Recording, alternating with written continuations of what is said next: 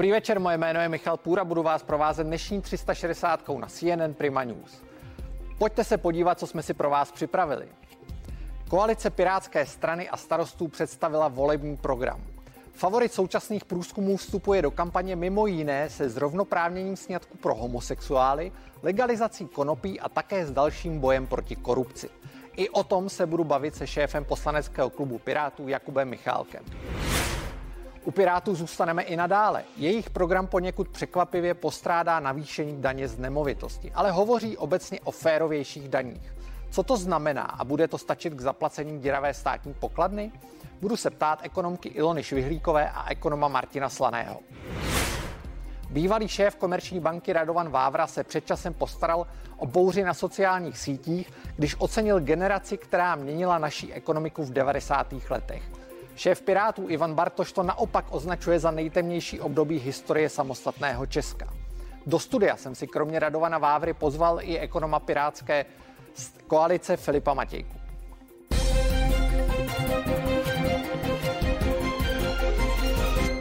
Piráti a starostové odkryli karty pro podzimní volby. Koalice, ze které průzkumy aktuálně dělají favorita, představila svůj program v centru Prahy.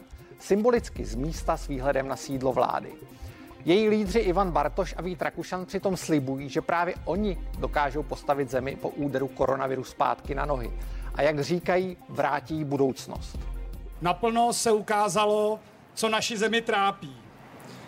Ať je to pokračující klientelismus, chaos v řízení státu, absence dlouhodobého plánu nebo neschopnost státu vyrovnat se s krizovými situacemi. Naše lepší budoucnost se nám za poslední rok vzdálila více než kdy jindy. Zastavíme rozvrat veřejných financí, spojíme rozdělenou společnost, zastavíme mrhání veřejnými prostředky tak, abychom měli na kvalitní financování kvalitních veřejných služeb. Určitě vás stejně jako mě zajímá i to, co lídři koalice neříkají, nebo co se může ztrácet mezi řádky poměrně obsálého volebního programu. Ve studiu je se mnou předseda poslaneckého klubu Pirátů Jakub Michálek. Dobrý večer. Dobrý den, děkuji za pozvání. Já začnu takovou netypickou otázkou. Když jsem poměrně nedávno dělal rozhovor s ministrní spravedlnosti Marí Benešovou, tak říkala, že tam často chodíte k ním do sídla, do sídla ministerstva spravedlnosti, abyste si to tam vyzkoušel, jak se vám tam bude po volbách líbit. Tak Říkal jsem si, že až vás potkám, tak se na to zeptám. Je to pravda nebo ne? Tak myslím, že už jsme si všichni zvykli, že paní eh, Benešová vypouští takové trochu dezinformace nebo drby, takže já jako předseda výboru pro digitalizaci justice jsem byl na ministerstvu spravedlnosti se jednou podívat, jak fungují informační systémy v rámci justice. Zjistil jsem, že to je katastrofa, ale paní ministrině evidentně se už bojí trochu o křesílko, takže vznikl z toho velký zážitek. Ale tak jste se do, kan- do kanceláře jste se podívat nešel? Kancelář jsem viděl, já jsem ji znal už z doby, kdy, eh, kdy jsem studoval, můj vedoucí eh, diplomové práci tam dělal náměstka, takže jako nějaký základní přehled o ministerstvu mám a myslím si, že to je i dobře, že když se někdo připravuje a dlouhodobě má za úkol kontrolovat ministerstvo spravedlnosti, což my jako opozice skutečně máme, takže ví, o co tam jde. Já u toho ještě zůstanu, protože je to konec konců vaše expertíza, spravedlnost, justice a podobně. Uh, četl jsem si dneska ten program, který jste připravili a boj proti korupci tam hraje poměrně zásadní roli. Proč si myslíte, že to je důležité téma? Já to říkám s ohledem na to, že když Andrej Babiš vstupoval do politiky, tak taky bojoval proti korupci a zdá se, že to tak úplně nedopadlo. Já myslím, že je důležité odlišovat, co politici říkají a co politici dělají. Myslím si, že usilovat o řešení situace s korupcí v České republice je správně, a to, jestli se to v reálu děje, je druhá věc. Když se podíváme na to, že nás Mezinárodní protikorupční organizace GRECO Rady Evropy kritizuje, že jsme nejpomalejší v přijímání protikorupčních opatření, tak vidíme, že se to neděje.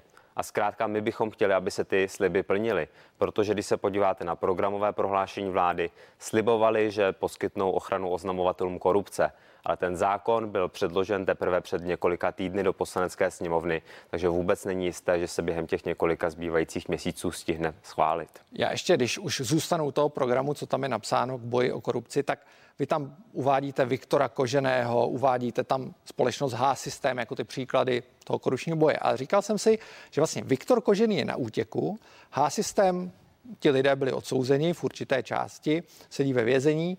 Uh, myslím, že ne už všichni, nebo někteří z nich se, někteří z nich se vrátili.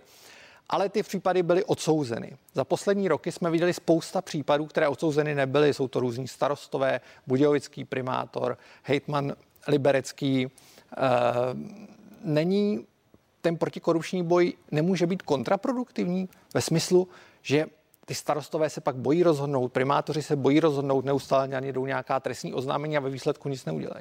Já opravdu nechci, abychom to házeli do jednoho pytle. Opravdu o to tady máme soudy, aby řekli ti, kteří se ničím neprovinili, jsou nevinní a jsou stíháni nezákonně a zaslouží si odškodné, aby oddělili ty od těch, kteří skutečně se něčeho dopustili. Takže je potřeba se dívat na konkrétní případy. To, co my máme v programu, tak je za prvé transparentní hospodaření státu. To bohužel Andrej Babiš nezajistil rozklikávací rozpočet státu na všech úrovních, eh, spousta dalších věcí. Evidence dotací, logicky Andrej Babiš nezajistil jednotnou evidenci dotací, takže je v tom samozřejmě zmatek, on toho využívá, na dotacích vyinkasoval 20 miliard korun. Eh, máme tam věci jako nový trestní řád, máme tam nezávislost státních zástupců opět, Andrej Babiš slíbil v programovém prohlášení, že předloží novelu zákona o státním zastupitelství. Tu novelu do dneška nepředložili do poslanecké proč si, proč si mimochodem myslíte, že nebyla předložena? Protože když zůstanu u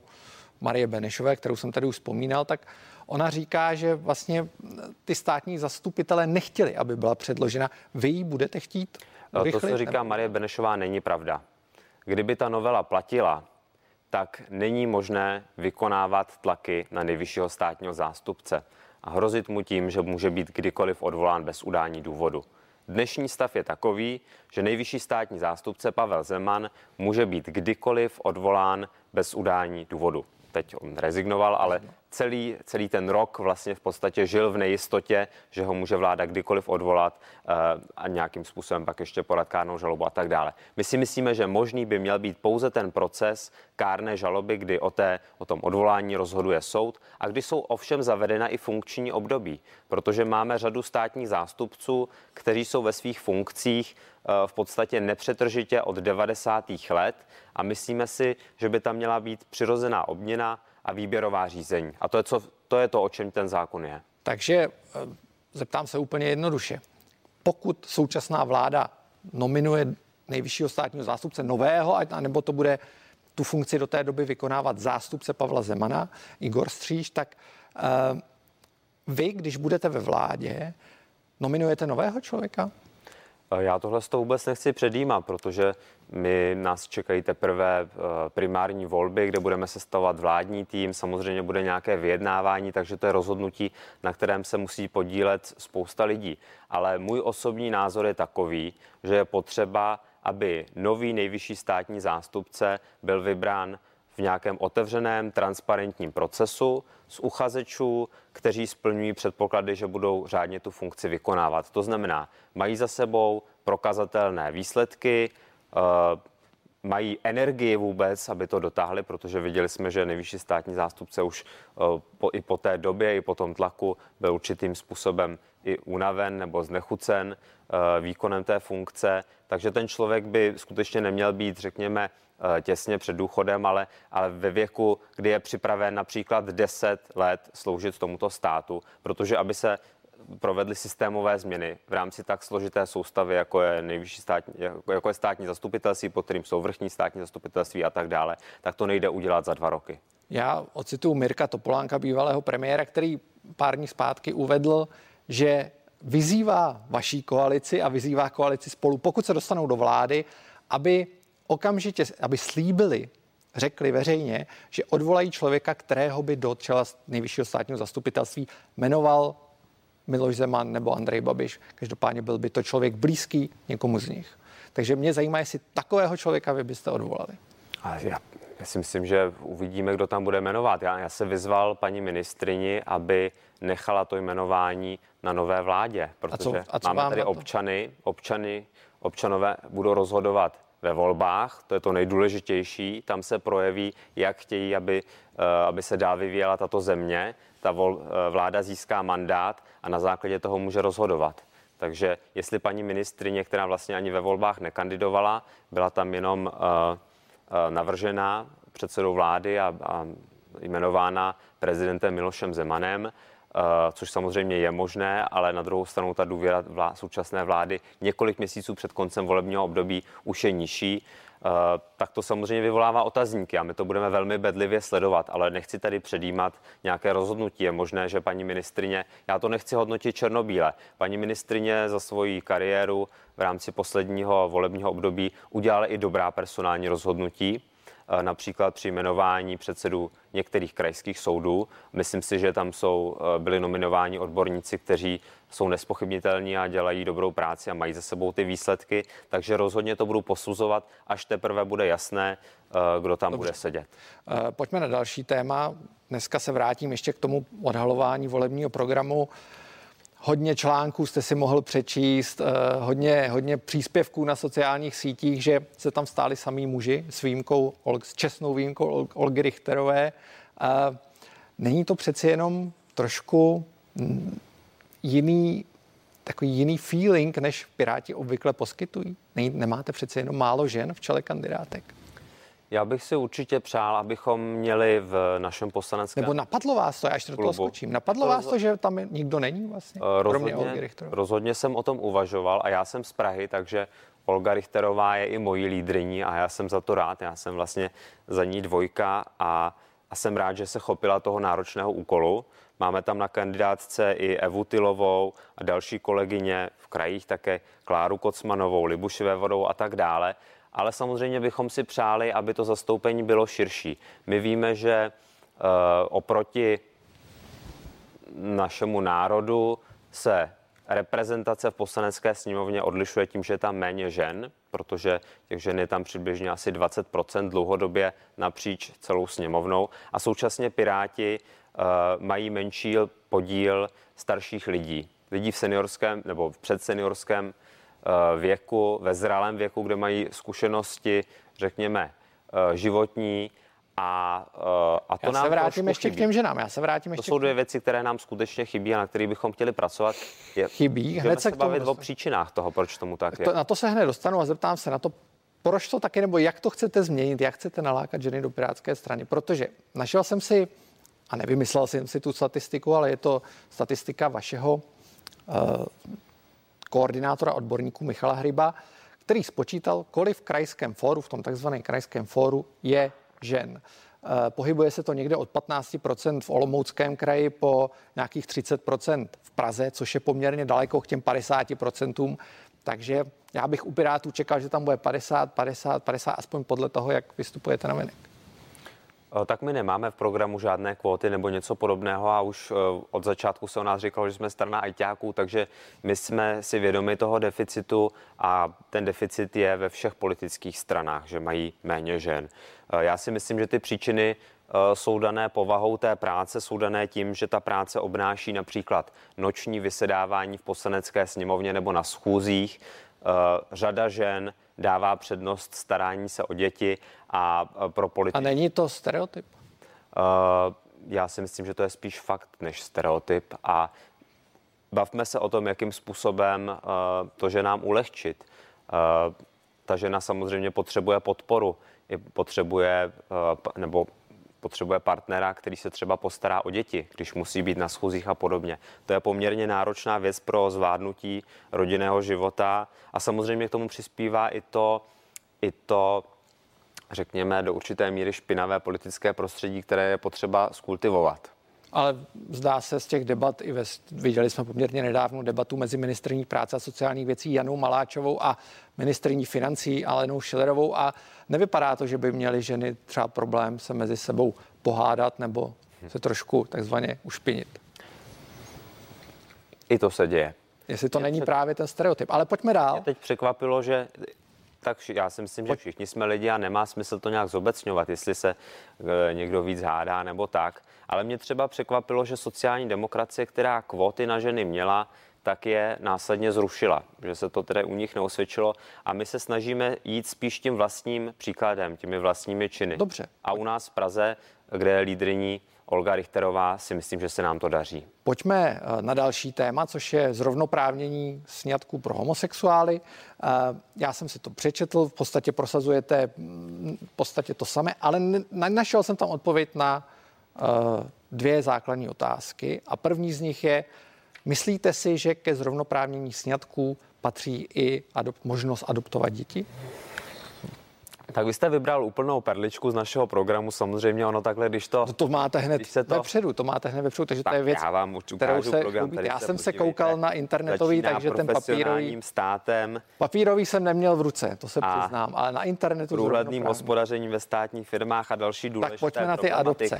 Ale, uh, ale nezlehčujme to. Skutečně tady jsou Eh, jsou tady tisíce lidí, kterým současná úprava eh, dělá problémy, praktické potíže, takže já si myslím, že pokud někdo někoho miluje, tak má mít možnost, eh, aby tito dva lidé spolu vstoupili do plnohodnotného sňatku.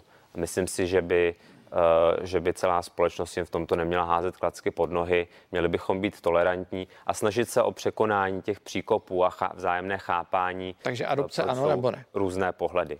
Já si myslím, že samozřejmě je lepší, když dítě má svoje biologické rodiče.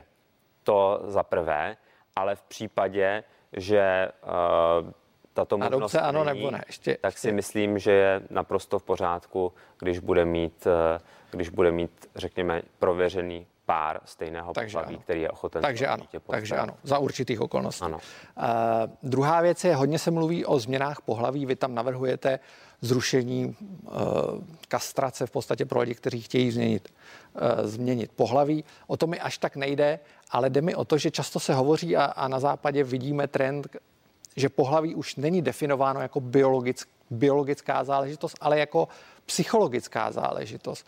Ehm, vy tam o tom taky nemluvíte, ale zajímá mě váš názor. Myslíte si, že je možné pohlaví definovat jako psychologickou záležitost? A trošku se vracím k debatě o mazání pohlaví z občanských průkazů, což byl jeden z vašich návrhů. Tak to jsou takové ty, řekněme, záležitosti, které vyvolávají kulturní války ve společnosti. Právě, proto je důležité. Vyvolávají určité ujasn. napětí, je potřeba se vrátit k faktům. Eh, pokud jde o tu nucenou sterilizaci u osob, které si mění pohlaví a uh, já nechci říkat, že mluvím z vlastní zkušenosti, ale je to tak, každý, naší, každý z nás v nějaké, řekněme, širší rodině má někoho, kdo, uh, kdo se necítí, uh, že se narodil ve správné kůži. Když se podíváte na tu širší rodinu nějakých prostě tomu rozumím, ale, lidí, tak ale k tomu tak... dochází. A dneska jsou ty lidé nuceni ke sterilizaci. To je v rozporu s Evropskou úmluvou o lidských právech a kritizoval nás za to Evropský soud pro lidský práva. Takže Česká republika eh, prohrála v těchto případech u Evropského soudu pro lidská práva, porušila svoje mezinárodní závazky a je potřeba, abychom tady tu úpravu uvedli do souladu s tím, co jsme, co jsme ratifikovali. Já vám moc krát děkuji za dnešní návštěvu a přeji hezký večer. Děkuji vám za pozvání a přeju vám i divákům hezký večer. Naschledanou. Díky, naschledanou. Už za chvíli ve studiu přivítám ekonomku Ilonu Švihlíkovou a ekonoma Martina Slaného. Budeme se bavit o ekonomickém programu Pirátů a starostů. Zůstaňte s námi a po reklamě jsme zpět.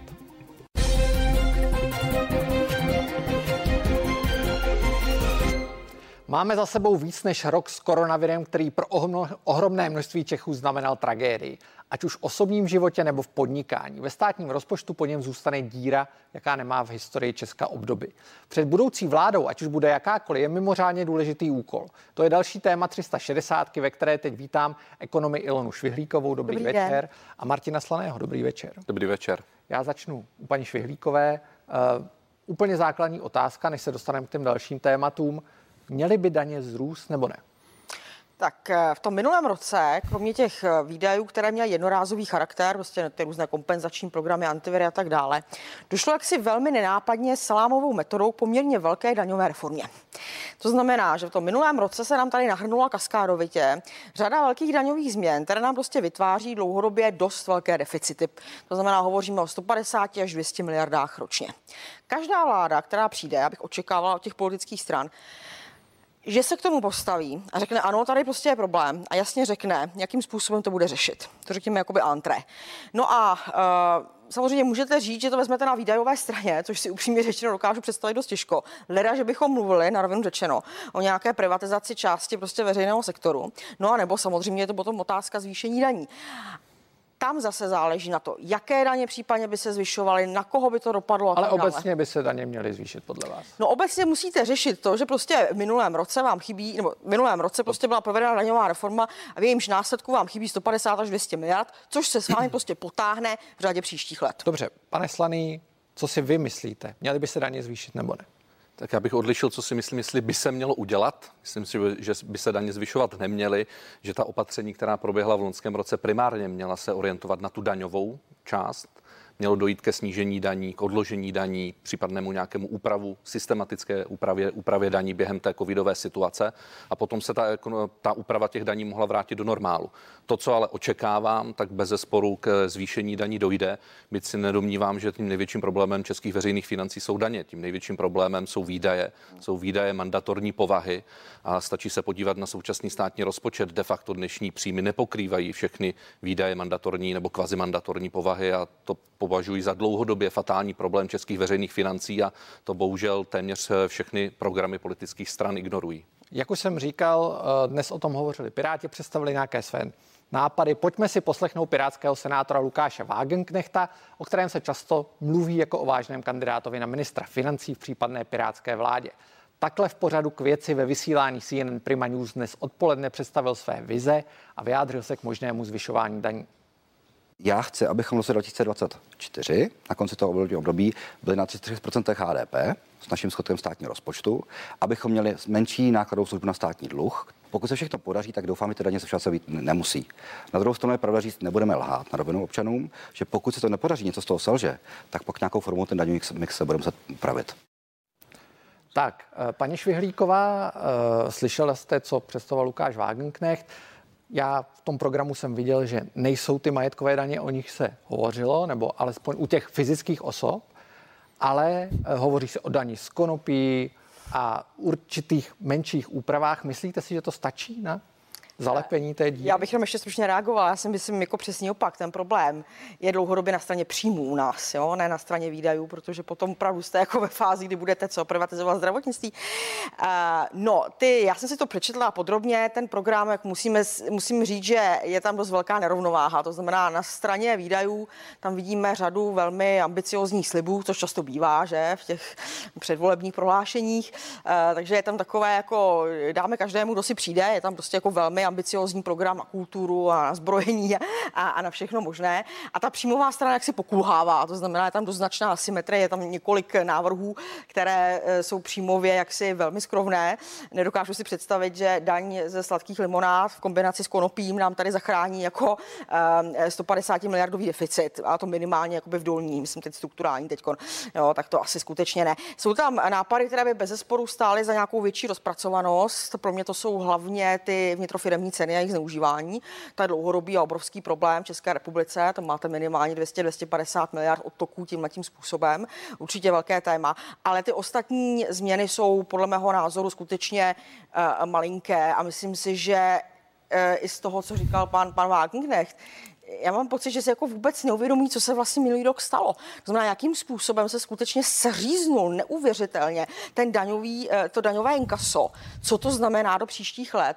A ta představa, že z toho jako vyrosteme, jo, že ta ekonomika jako se nahodí a pojede 7-8%, eh, jako někde v Ázii, je, je naprosto nerealistická. Takže já se obávám, že tady skutečně není realistické vnímání hloubky toho problému, na který bylo zaděláno v minulém roce. Pane Slaný, tak co vy si myslíte? Mělo by se, vy jste říkal, že by se mělo spíš škrtat. Kde by se případně mělo škrtat podle vás? Já bych neřekl, že se má tupě škrtat. Má se podívat eh, na ten, udělat si audit výdajů a podívat se trošku systémově na ty, na, na ty výdaje eh, státního rozpočtu. Eh, já souhlasím s kolegyní, že ten program je v tomhle disproporční, protože opravdu navrhuje mnohé nové výdaje a podpory ekonomiky a stimuly. Hovoří dokonce o tom, že ekonomické subjekty, podnikatelské, spotřebitelské, že tu nejsou schopni si zabezpečit a pečovat o své zdraví, tu podnikatele nejsou schopni chytit trend digitalizace a proto jim bude muset eh, patrně v pojetí pirátské strany eh, pomoci stát a to bez zesporu někde bude muset na to vzít své prostředky. Na straně jedné, na straně druhé já vidím velké nebezpečí v eh, tom programu také v tom, že on přichází s vázáním nejrůznějších výdajů. 10% na, na investice, 5% na vzdělávání, 1% na kulturu, pak tady budeme mít 2% na obranu jako požadavek na to a takovou touto metodou, když půjdeme, no tak pak opravdu nic nezbude jiného, než dramaticky, eh, dramaticky zvyšovat daně. Nehledě na to, že všechny tyto, všechna tato procenta zmíněna jsou eh, prostě zcela mimo jakoukoliv realitu. 5% HDP eh, veřejných výdajů na vzdělávání dává Norsko, myslím jako jediná země OECD a jinak všechny země jsou pod těmi 5%. A na druhé straně je tady samozřejmě řada návrhů, sice to zdanění majetkových daní nebo zavedení majetkových daní v té podobě, jak eh, kolovalo v médiích v tom programu není, ale jsou tam samozřejmě zmínky o zvýšení daně z komerčních nemovitostí, zavedení digitální daně, o akceptaci nejrůznějších, řekněme, daňových trendů, které přichází a budou přicházet z Evropské unie, ať už je to třeba podpora uhlíkového cla, což je de facto další daň, daň tady z, z nápojů nebo řekněme z, z potravin, které mají třeba negativní dopad, negativní dopad na zdraví občanů a tak dále. Takže myslím si, že nás nejenom s ohledem na programy těch našich politických stran, ale řekněme i na to vnější okolí opravdu jako čeká velká daňová smrašť a pokud jsme v minulém roce zaznamenali snížení, snížení přímých daní, tak myslím, že to bylo na dlouhá léta poslední. Je tam i, mluví se o kapitálové daně, vy už se to zmínila. Ne, nehrozí, že kdyby se ta kapitálová daň zvedla, což znamená, že by se v podstatě zdanily ty peníze při prodeji firmy, možná daň z dividendy, kdy odchází ty peníze k nějakému tomu majiteli. Nehrozí, že by se pak všichni zahraniční investoři zbalili a odfrčeli z České republiky? Ne, tam jde spíš o jiný problém. Aspoň teda, jak ho chápu já, ty vnitrofiremní ceny, ta otázka toho, jakým způsobem si vlastně ta mateřská firma odlívá větší část eh, zisku, než je oficiálně vykazováno, jo, přes účtování různých konzultačních služeb, poradenství, po to se vejde všechno. A to je skutečně enormní částka, o kterou, ten, eh, o kterou ta ekonomika přichází tím způsobem. Takže to je, jakoby, řekněme, jedna, jeden jako velký balík problémů a na to máte řešení už dneska. Jo. To prostě není otázka daňová, to je otázka toho, jakým způsobem prostě fungují finanční úřady, jestli po tomhle tom jdou po tomhle typu transakcí nebo ne. Tohle, a když se podíváme na tu kapitálovou. To, tohle není, eh, ne, ne, eh, to jsme trošku u jiné problematiky. Vy jste zmiňoval třeba digitální daň. Víte, jedna věc je, že se bavíme obecně, že se zvýší nějaké daně, jako jo, a že to jako vypadá pro někoho děsivě. Ale tady jde přece o to, jako na koho ty daně dopadnou. To je přece jako základní problém dlouhodobí českého daňového mixu je absolutní daňová nespravedlnost. Jo, to znamená nejenom, že ty daně, jakoby řekněme, že v nějakém průměru EU, no, eh, ta daňová kvota, že je nižší, dobře, ale že prostě to daňové břemeno celé ty prostě roky dopadlo dominantně na zaměstnance, kteří jsou to drželi, že jo, prostě zaměstnanci jednoznačně, a potom DPH, to znamená ty nízkopříjmoví, na který dopadá nejvíc, že jo. A tohle jako to reflexy tohohle já tam opravdu jako moc nevidím v tom programu. Plus samozřejmě, jak říkám, ty daňové změny, které tam jsou navržené, jsou takové jako úryvky, které prostě neřeší ten fundamentální a obrovský problém toho, že prostě nám dlouhodobě strukturálně v tom rozpočtu chybí 150 až 200 miliard. A to není lehký dát dohromady. To je ta představa, že jako to někde ušetřím na výdajích. To, jo, to opravdu, to je obrovská částka, obrovská. Pamatujete si na takové ty debaty, jak se mluvilo o jízdném, všichni si to dostávali záchvaty, že se to bylo 6 miliard, to bylo naprosto směšný. A teď najednou tady prostě máte 150 až 200 miliard, které prostě budou chybět. Dobře. To, to vyžaduje prostě politiku úplně jiného směru. Pojďme uh, k panu Slanému. Uh, měl by stát přenést tu zátěž, jak říká paní Švihlíková, z občanů na firmy, podle vás? A to paní Švihlíková neřekla. Uh, ale naznačila jste to. Samozřejmě, To že pokud, vy. pokud se podíváme na korporátní daně, tak to opravdu není jenom, to souhlasím, není jenom o té sazbě, je to také o tom daňovém základu, o řadě výjimek a tak dále.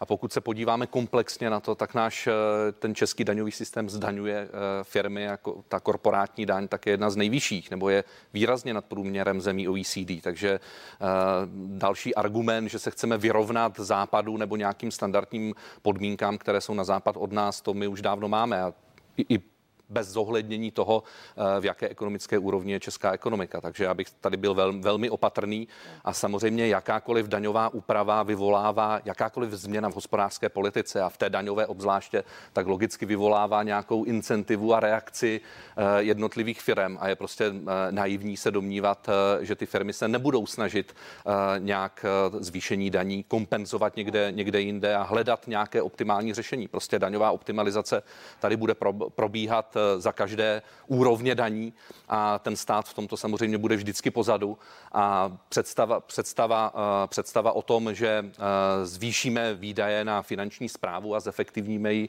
no nakonec se možná ukáže, že, ukáže, že je efektivnější mít nižší daně bez řady výjimek a nakonec, že vybereme vyšší. To, vyšší já vám, já vám vlastně už říkáte, musíme že končit. na daňový výběr, protože už musíme končit, paní Švihlíková, to už musíme těch končit. no. Tak já vám děkuji oběma za odpovědi a za rozhovor a přeji hezký večer. Děkuji.